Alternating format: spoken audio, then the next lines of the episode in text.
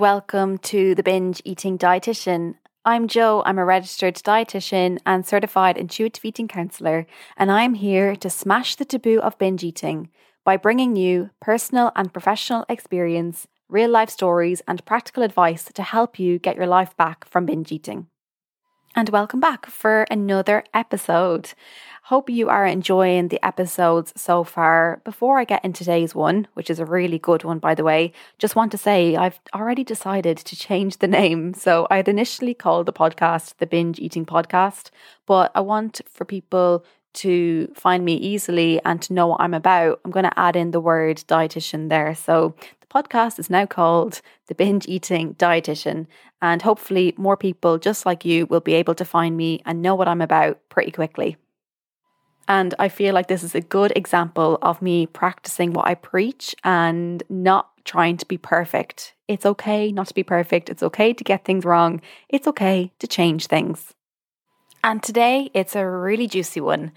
This podcast is all about the worst advice I have heard for overcoming binge eating and why it's the worst. As a dietitian, I come across a lot of bad advice relating to overcoming binge eating.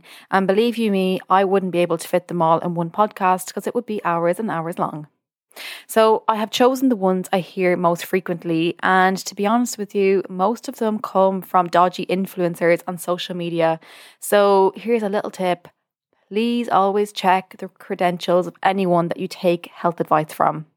But as well, I have to admit that sometimes I hear this kind of dodgy advice from other healthcare professionals, people who haven't done any extra learning in eating disorders or binge eating. And, you know, it's fair enough that healthcare professionals can't be experts on everything. So, again, if you get some shady advice from like a GP or a nurse or even another dietitian, just question what experience they have working with eating disorders and, in particular, binge eating. And if you do ever come across these shady tips, you can do what I do. I'll share what my strategy is.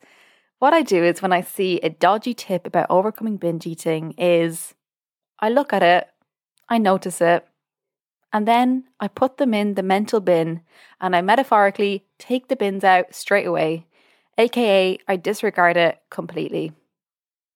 Because unfortunately, there is always going to be bad advice out there, whether it's from social media or from your granny or from somebody who isn't qualified to give it in the first place.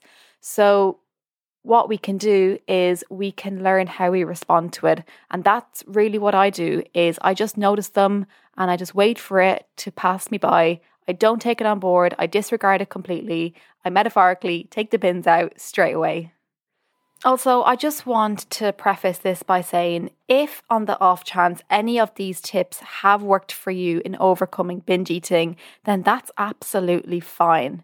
If you haven't noticed so far, nothing in binge eating is exact or certain, and there's always exceptions and outliers.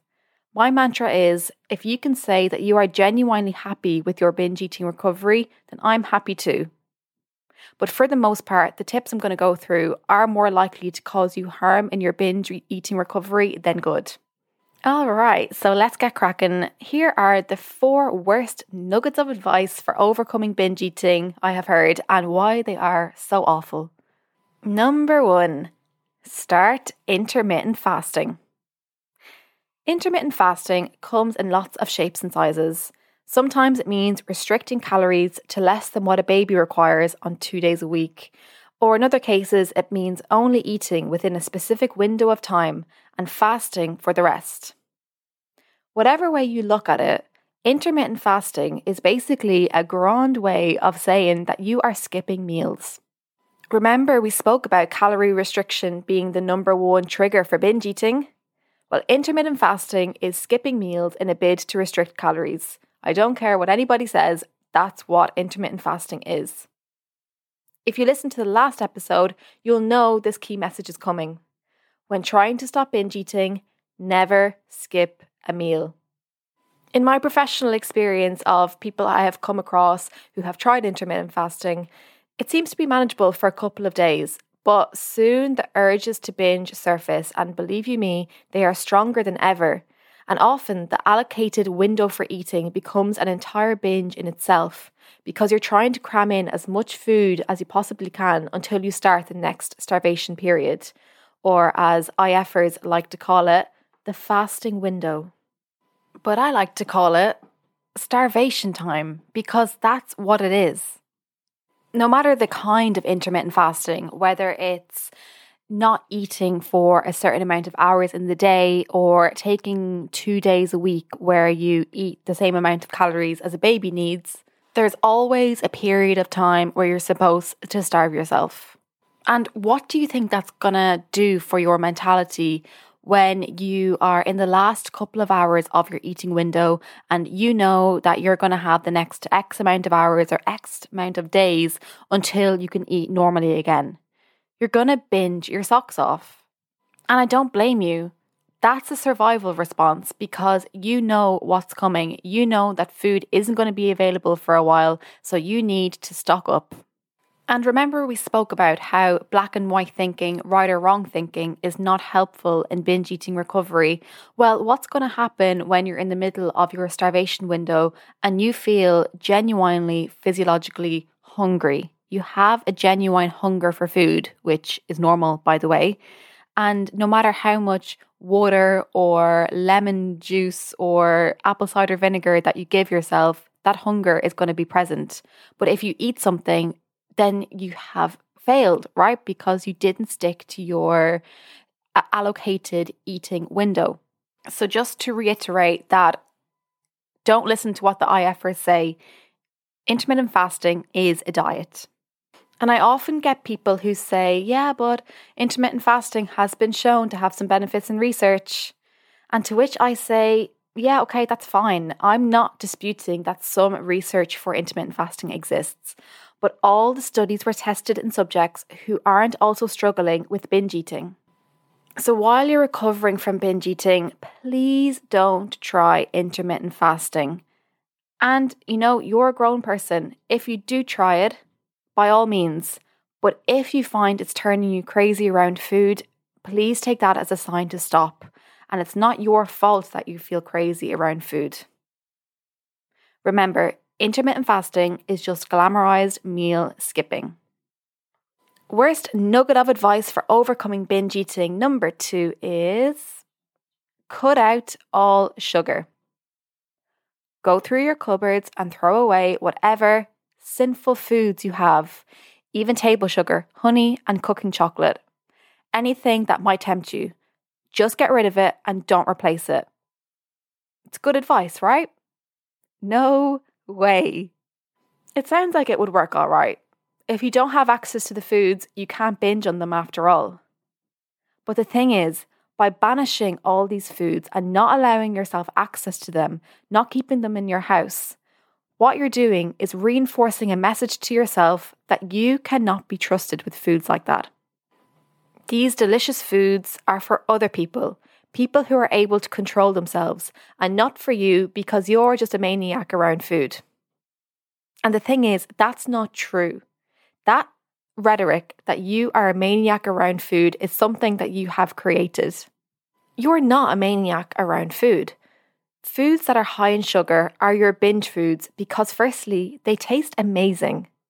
And secondly, because they are the foods you have tried to restrict in the past, or you are continuing to restrict them you have put them in your off limits, can't be trusted category, when in reality, they are a food like any other.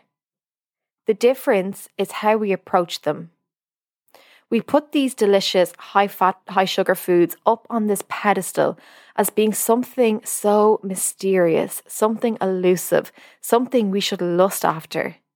When in reality, and I know you're going to fight me on this one, but your trigger foods are just food.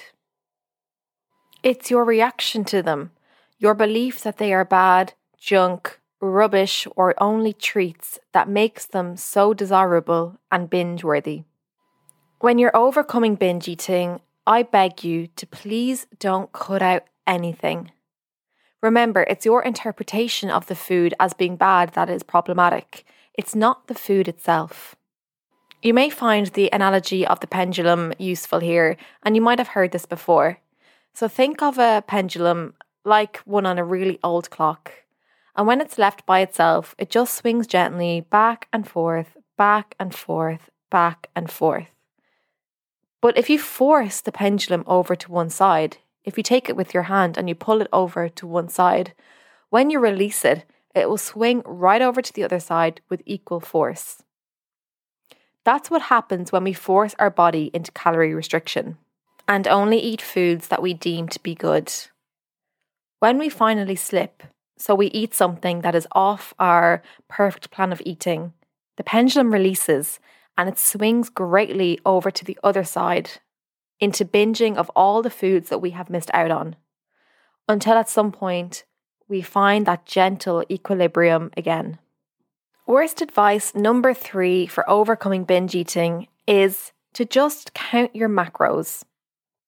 Don't restrict your calories, but count the levels of carbohydrate, fat, and protein instead. After all, it's not a diet if you're not restricting. All you're doing is counting, and that can't be bad, right? Unfortunately, not. Tracking anything in your diet, whether it be calories or macros, is hyper focusing, and therefore it's problematic because hyper focusing on anything isn't congruent with overcoming binge eating and developing a healthy relationship with food. Even though it sounds like a gentler approach than restricting calories, I consider tracking macros to be just as bad. There's a scientific phenomenon from my secondary school chemistry days, and it's called observer effect. It means that when you're watching something, it changes. If you have ever been inspected on the job at work, like if you're a primary school teacher and you were doing your practice placements, or you had a student shadow you for the day, do you work as you normally would when you're being watched? Or does your behaviour change slightly when you know that the inspector is there looking at you? The thing is, it's the exact same with tracking macros. When you track them regularly, you'll naturally change them to be more in line with how you feel they should be. And what started out as being a gentle observation of your carbohydrate, fat, and protein intake, before you know it, you have started a whole new diet and now you have a rule book of restrictions to abide by to make sure that you get your macronutrients in the desired range. Sure, not everybody who tracks macros is going to develop disordered eating or an eating disorder, but I'm pretty sure that everyone with disordered eating will likely have tracked either calories or macros at some point. So, if you still have tracking apps on your phone, and that means tracking anything, calories or macronutrients, now is the perfect time to take out your phone, long press on the app, and delete, delete, delete. I know this might be challenging because these apps give us something that we can control but I promise you that tracking apps play no role in your recovery from binge eating, and something tells me that you're ready to let them go. Worst nugget of advice for overcoming binge eating is take up running. Running is great, they say. It helps clear the mind, they say. All worries just melt away when you run, they say. No, no, no, no, no. If running is your jam, that's cool. But taking up running with the hope it's going to help you stop binge eating isn't going to end well for so many reasons. Firstly, running is bloody challenging, and no matter what shape or size you're in, it can take ages to be able to run more than a couple of feet without feeling like your racing heart isn't going to explode straight out of your chest. Remember, we discussed in a previous episode that low self esteem is a common cause of binge eating. While taking up an activity as challenging as running may only make you feel worse about yourself, because it does take time to feel good at it and enjoy it. So they say, I'm not a runner. Another reason why taking up running might not be the best idea right now is that running can impact your appetite. It's common to not feel hungry straight after a run, but to feel an intense hunger later on in the day or the next day. If you're binge eating, I bet your appetite is a bit out of whack. and it may not be a good idea to add another variable into the works. And thirdly, why running might not be a good idea is that when we are desperate to quote unquote make up for a binge, we may be tempted to think that we can run it off, and that will somehow justify it or erase the binge. But please know that it's really not as simple as that. Exercise has never made up for a binge. So, of course, I'm not saying that running is always problematic. I know that some people really enjoy it and it's part of a balanced and fulfilling lifestyle. But while you're working on overcoming binge eating, it may not be the best time to take up running. All right, so let's recap on the four worst nuggets of advice I have come across for overcoming binge eating. And remember, these are nuggets I want you to disregard put them in the mental trash, and take it out. Number one is start intermittent fasting. Number two is cut out all sugar. Number three is just count your macros. And number four is why don't you take up running? If you have come across any dodgy advice for overcoming binge eating, I would love to hear it. Please drop me a DM on Instagram. I'm at binge.eating.dietitian.